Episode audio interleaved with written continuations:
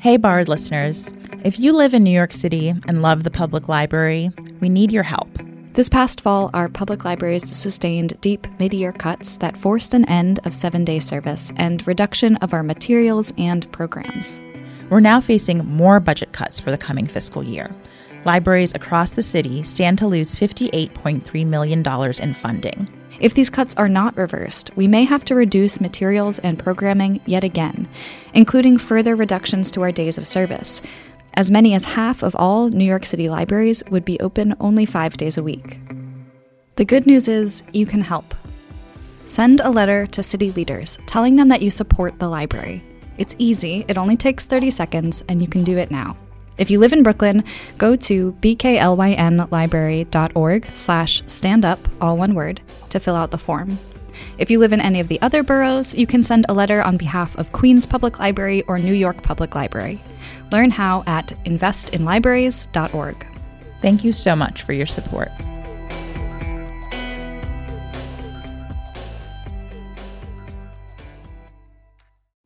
Hi there. We just wanted to let you know that this episode is about grief and death during the pandemic. And we're talking about it because we believe archiving people's stories at the library is important.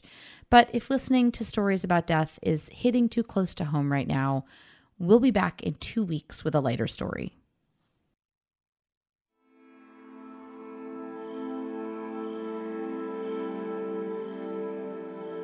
Almost everyone in my family works as a maintenance worker, you know, in all of these just huge office buildings.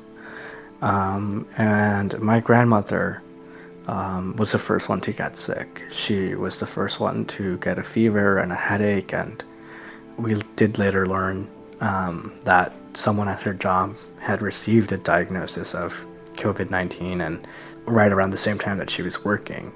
Once my grandmother got sick, um, it was just a matter of time before the people who lived in the apartment with her got sick. And then, of course, uh, my grandfather um, got sick. This is Kevin Zambrano, a student at NYU.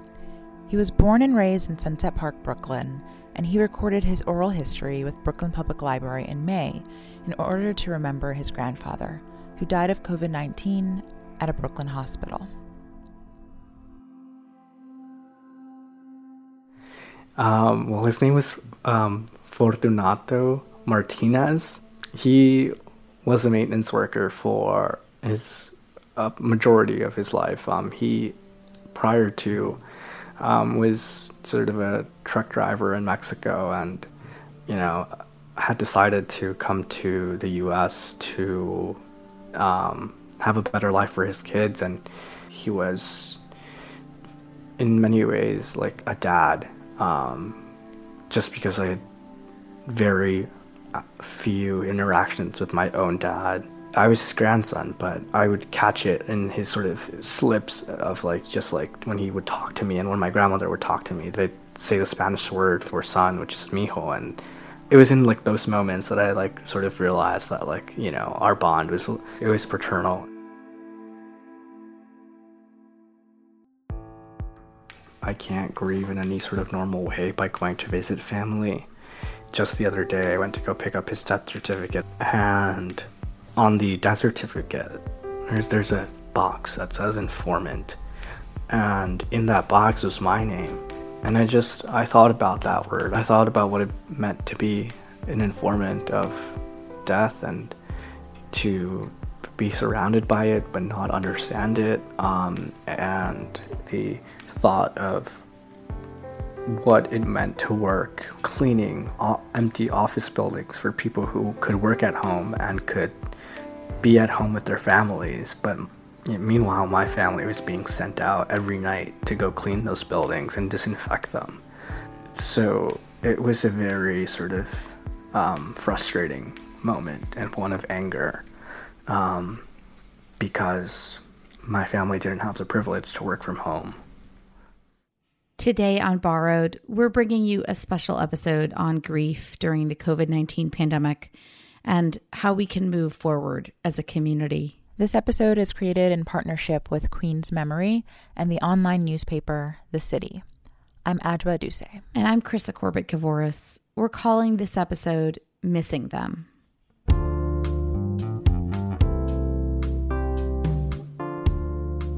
One way New Yorkers have been documenting their grief is in local community archiving projects. At the start of the pandemic back in April, our colleagues at Queens Memory, the ongoing community archive program supported by Queens Public Library and Queens College, CUNY, put out a call for stories related to the COVID 19 pandemic. What resulted was an influx of written testimonies, pictures, and voice recordings from Queens residents who wanted to document their experience in a borough that was then the epicenter of the evolving COVID 19 crisis. Being here in Queens and having communications with people in other parts of the country, when it was really hitting us here, being like, we all know people personally who have died, and you don't, and that feels different. Catherine Lasota is a resident of Long Island City in Queens.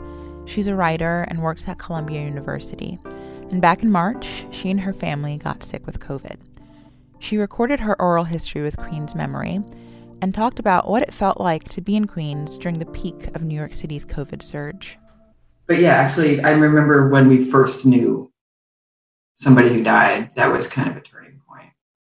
It's like you you know that something, you know that you're going to know somebody mm-hmm. who's who's going to die. Like you can feel it coming. I know seven people personally who died from COVID um, seven people who were former teachers, colleagues.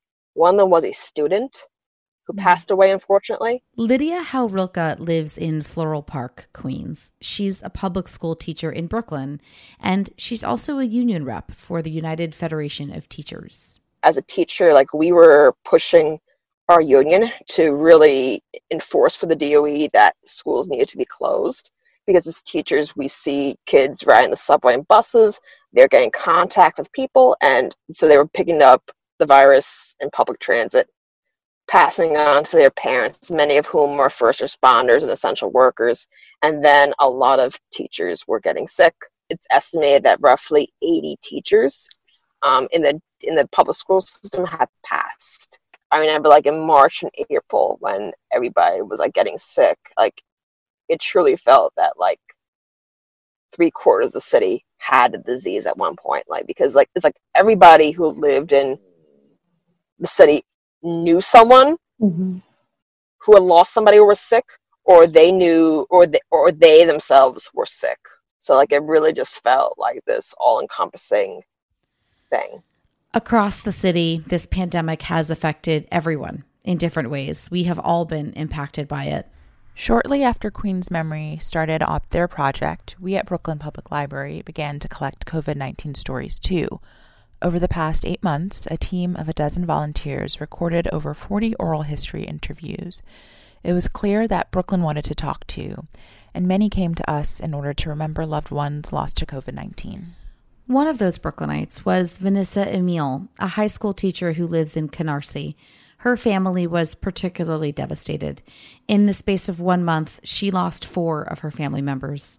During her recording, Vanessa recited the names of those family members so that they would not be forgotten.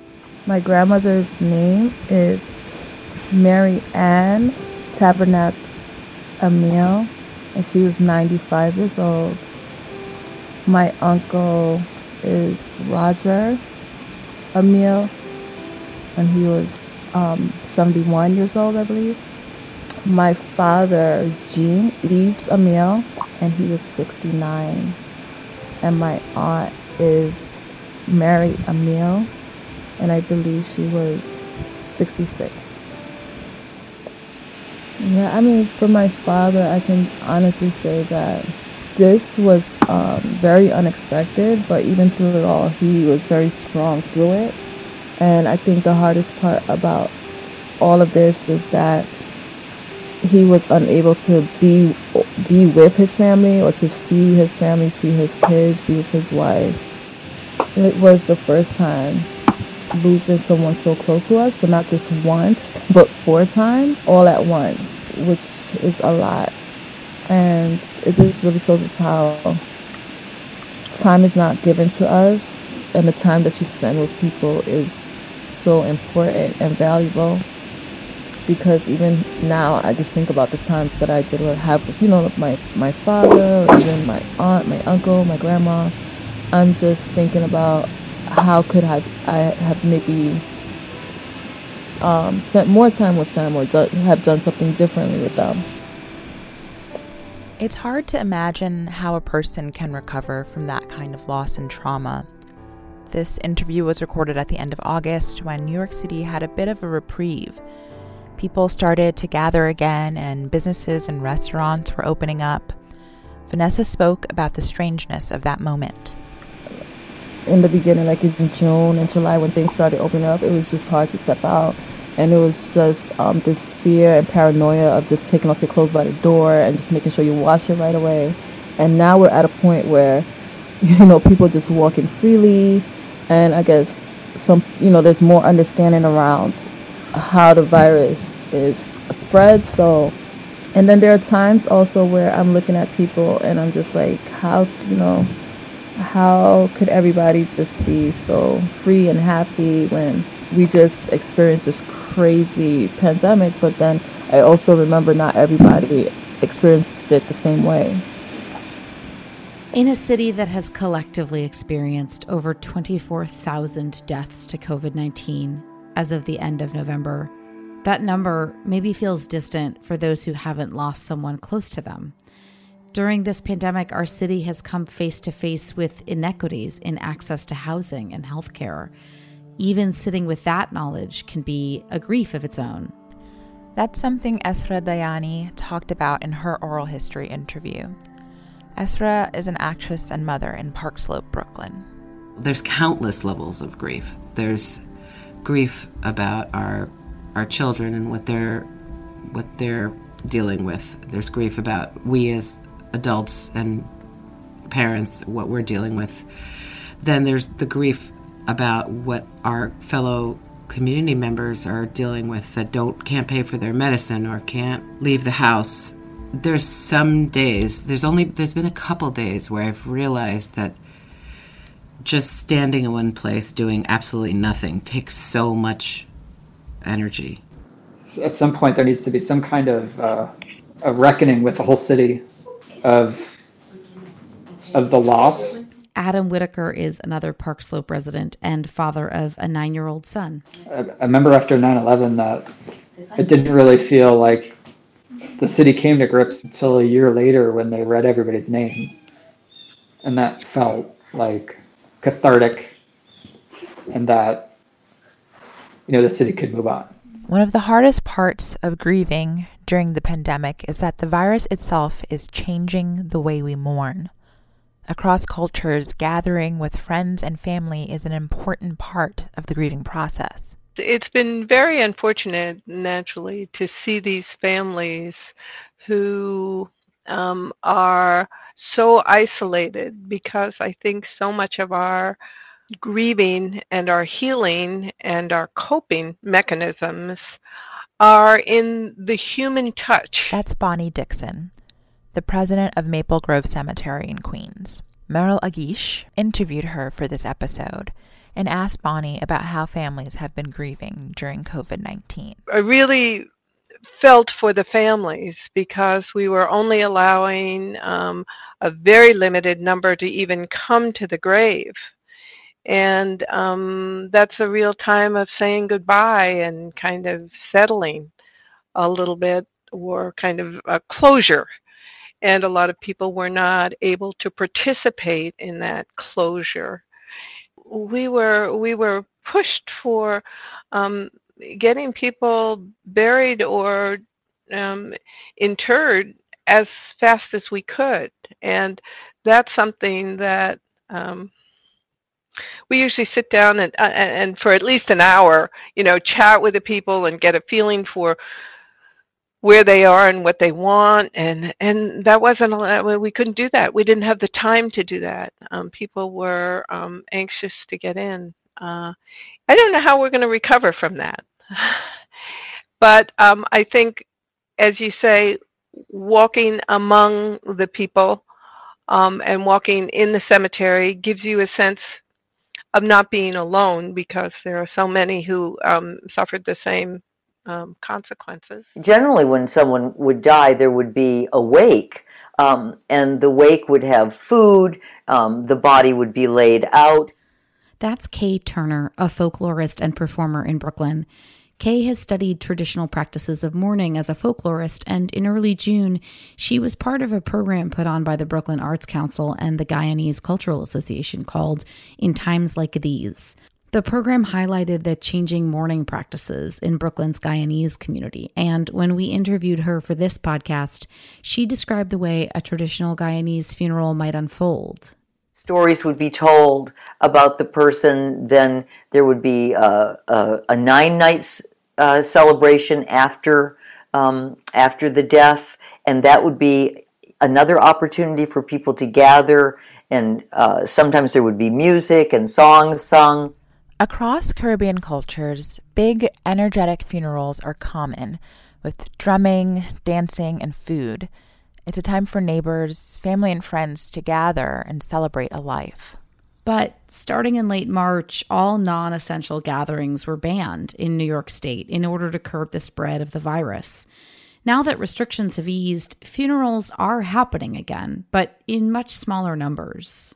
So those celebrations and mourning periods were cut short, and a lot of people, uh, I think, continue to suffer with this. That the the normal vehicles of mourning are like sitting shiva for for the Jewish community. People can't come into a home and sit shiva for seven days when someone has died. Two cultural communities with grieving practices that rely on large gatherings of people, Jewish and Caribbean cultures, both of those communities exist in large numbers in central Brooklyn, which is a neighborhood particularly hard hit by the pandemic. Because so many of our traditions around mourning have been halted, more and more New Yorkers are looking for ways to memorialize loved ones in a safe way that was still emotionally impactful. Kay Turner was one of those people. After the pandemic uh, started to run up uh, tremendous amounts of deaths in April, a number of activists and artists and folklorists in New York City uh, got concerned because the administration, the Trump administration, didn't seem to be creating any national grieving um, outlet of any kind. And even as we worked our way toward Memorial Day, there was nothing forthcoming. The group that Kay helped form is called Naming the Lost Memorials. Their original goal was to create a community memorial in each of the five boroughs where people could go to remember loved ones lost to COVID 19. In Brooklyn, the first memorial went up around Memorial Day in May on the fence outside the Greenwood Cemetery. Krista, you live near there, right? Yeah, I do. And I would go to Greenwood all the time um, in May and June because it's just a place you can walk and get some solace. And I remember seeing these paper templates that had been written on and decorated, sometimes with photographs. And it really stood out to me that this was so immediate, that this grief was really fresh. These were people in my own neighborhood who had probably lost someone in the past few weeks. The memorials that went up in May were really popular. So the group decided to make monthly memorials to recognize different communities that had experienced loss from COVID 19. We need to encourage these kinds of mo- common memorials that people can make on their own, you know, perhaps annually. This is, uh, you know, a, a part of the way that the people can take control of what they want to memorialize, what they feel is is worthy what they need to take account of.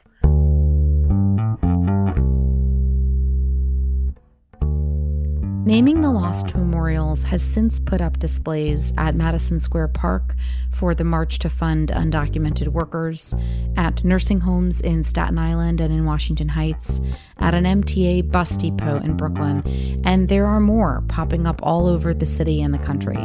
We'll put a link to the Naming the Lost Memorials Facebook page where you can see pictures of recent memorials. Many of us are grappling with this question about how to have a reckoning of loss in the city, how to move forward from this crisis and honor those that have been lost to a deadly virus. The online newspaper The City is trying to figure it out too. In May, they launched an ambitious project to record obituaries for every New Yorker who died from COVID 19. They called their project Missing Them, and it's an online space to remember and honor every person who died who they were, and what they meant to the city. Of the nearly 25,000 people who have died from COVID 19 in New York City, the Missing Them Project has collected nearly 2,000 names and written nearly 200 obituaries. And they're aiming to capture all of them because public memorials, obituaries like the ones you might see in the New York Times or the Washington Post, are only capturing a select group of people. Usually they are younger, more white, and wealthier. The city is trying to capture and memorialize everyone else. What's special about this project is it doesn't matter who you are. It doesn't matter what your job was. It doesn't matter if you had a job. It doesn't matter where you lived it mattered that you existed. Caitlin Antonios is a reporter who worked at the city over the summer, where she was one of a team of dozens who called families and friends and wrote down the lives of those lost to COVID 19. You know, everyone that exists has a story to tell and should be valued and should be remembered and should be thought of, um, especially in a pandemic, which is all about numbers and that's all people are quoting and saying and watching. They're not numbers, they're people. I lived very close to a hospital throughout all of April, and I was constantly hearing the sirens, and my heart was just breaking. And this felt like a way to make sure that nobody was forgotten, make sure these stories were told.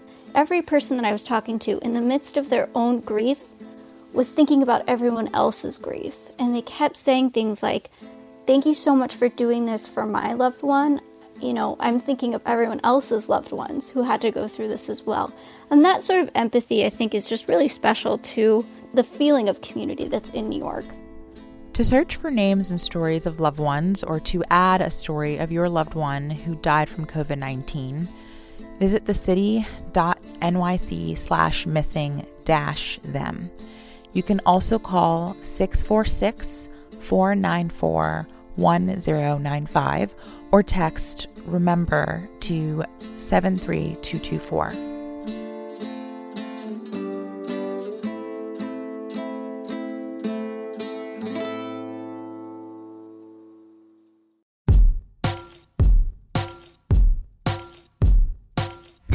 If you want to make a memorial in your neighborhood, visit namingthelost.com slash memorials to find templates and instructions.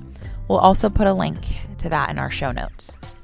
If you live in Queens, share your story with Queens Memory by visiting queensmemory.org or call 855 QNS Love. That's 855 767 5683. If you're a Brooklynite, you can record your oral history about COVID 19 and archive it in our ongoing oral history project our Streets, Our Stories.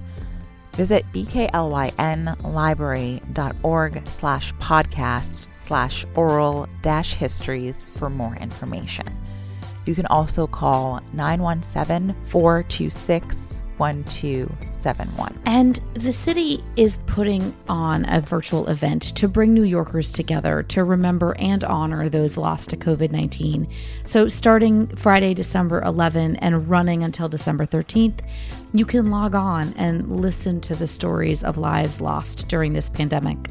Families and friends of loved ones who have passed are encouraged to share memories, and community partners like Brooklyn Public Library will be sharing poetry, writing workshops, and theater performances, all designed to honor our lost loved ones. So you can register for the free events and read more about the schedule of events at reimagine.org slash missing them. We're going to have all of those resource links on our website. And until next time, we'll be listening for your stories.